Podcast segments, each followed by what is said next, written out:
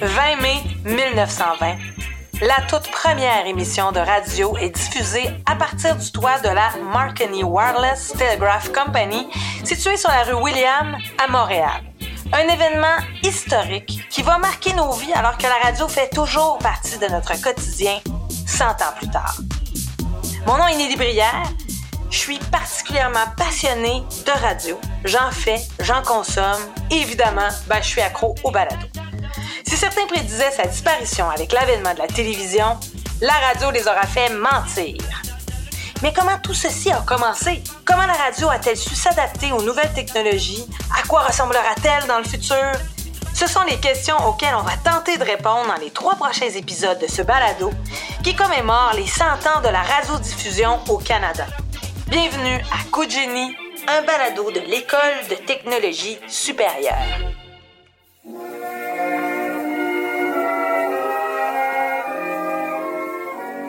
Cette chanson, Dear Old Pal of Mine, jouait le soir du 20 mai 1920 lors de la première émission radiodiffusée au Canada. Et pour comprendre l'importance de cet événement historique, j'ai décidé de m'entretenir avec un vrai passionné d'histoire de la radio, Alain Dufour, membre de la Société québécoise des collectionneurs de radio anciens. Bonjour Alain. Vous êtes un passionné de l'histoire de la radio, mais aussi un collectionneur de radio anciens. Qu'est-ce qui vous fascine dans tout ça? Ce qui me fascine dans la radio, c'est l'impact que cet instrument a pu avoir sur la société depuis euh, les années 1920. Donc, à quel point ça a changé la façon de s'informer, la façon de se divertir. Euh, ça a amené plein de changements sociétaux qui n'auraient pas été possibles autrement. Et en plus, en termes d'innovation technologique, eh bien, ça l'a amené aussi euh, éventuellement donc la télévision. Ça a amené des choses comme le radar. Et même les téléphones cellulaires qu'on utilise aujourd'hui sont des descendants, en quelque sorte, de l'invention de la radio. Cet événement, cette première émission radio-diffusée au Canada, là, est-ce que vous pouvez nous, décrire comment ça s'est passé? C'était donc en mai 1920, le 20 mai 1920, lors d'un congrès de la Société royale du Canada à Ottawa. Euh, donc, les gens se réunissent annuellement. Et là, dans la soirée, il y avait un événement spécial qui était la radiodiffusion d'une émission entre Montréal et Ottawa. Donc, on utilisait ce qu'on appelait à ce moment-là le radiotéléphone. On parlait pas de radio, justement de radiodiffusion, on parlait de radiotéléphone dans le sens que on pouvait communiquer euh, dans les deux sens. Donc, Montréal parlait à Ottawa et Ottawa parlait à Montréal. Et donc là, il y a eu des discours qui ont été prononcés. Il y a eu un petit peu de, vous en avez parlé d'un disque qui a été joué. Euh, une chanteuse même, Dorothy Lutton, qui a chanté euh, en direct à la radio il y a des gens là, qui ont été témoins de tout ça. Le, public a réagi comment à ça? Ben, en fait, c'était les scientifiques qui étaient réunis là qui ont pu euh, entendre euh, de vive voix, pourrait-on dire, euh, la, première émission. Il faut penser aussi que dans le temps, les radios tels qu'ils étaient conçus, on devait utiliser des écouteurs pour entendre. Cette fois-là, il y avait un amplificateur avec un haut-parleur, donc la salle a pu entendre la musique. Et euh, le lendemain, tous les grands journaux du Canada ont rapporté cet événement-là, de sorte que le public a pris connaissance vraiment qu'il existait euh, un moyen de communiquer entre un point A et un point B, un moyen qui est de transmettre la voix et la musique. Parce qu'avant ça, c'était seulement la télégraphie. Donc là, on passait dans un autre, un autre monde, pour ainsi dire. Et est-ce que, euh, parce que cet événement-là a eu lieu le soir, je crois, est-ce qu'il est y a une raison pour avoir choisi ce moment? Ben, on pense que euh, même encore aujourd'hui, le, soir, les ondes se propagent davantage. Donc, c'est plus facile d'atteindre des grandes distances. C'était une façon, donc, compte tenu de la faible puissance des émetteurs de l'époque, de s'assurer ou de se donner une chance que qu'on pourrait capter euh, l'émission entre Montréal et Ottawa. Eh bien, l'équipement sonore qui a été utilisé à cette époque-là, -là, est -ce que vous pouvez nous le décrire? C'était quoi la qualité du son? La qualité du son, alors je n'y étais pas personnellement, mais euh, on utilisait un, haut-parleur euh, de forme euh, en métal souvent, donc le son était certainement un peu nasillard. Ceci dit, les gens d'Ottawa ont dit que la qualité sonore était tellement bonne qu'on aurait même pu danser en écoutant les airs qui étaient joués.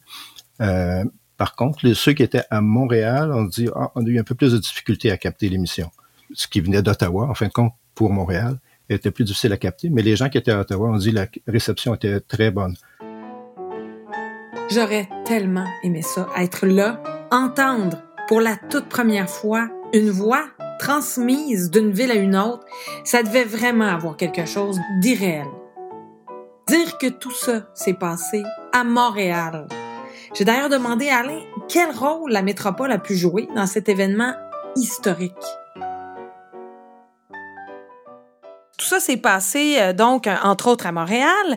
Euh, Montréal a joué un rôle particulier dans ce qu'on appelait, comme vous l'avez dit, la téléphonie sans fil. Quel était-il ce rôle de la ville? Ben, faut se remettre encore une fois à l'époque de 1920. Montréal, c'est vraiment à ce moment-là la capitale économique du Canada. C'est aussi le plus grand port de mer intérieure euh, dans l'est de l'Amérique. Donc, on a déjà de bonnes compétences, de bonnes connaissances en télégraphie et plusieurs plusieurs institutions d'enseignement, les, les, séminaires donnent des cours de télégraphie. Marconi, dans son école de la rue William, donne des cours de télégraphie. Donc, il y a déjà un, bassin de personnes qui sont intéressées par les communications sans fil. Et lorsqu'on fait le passage vers la transmission de la voix et de la musique, évidemment, il y a déjà un certain nombre d'amateurs qui sont prêts à, participer à cet événement-là. Avant cet événement-là, les gens communiquaient comment exactement? Ben, avant, c'était ça par télégraphe, donc on s'envoyait des télégrammes.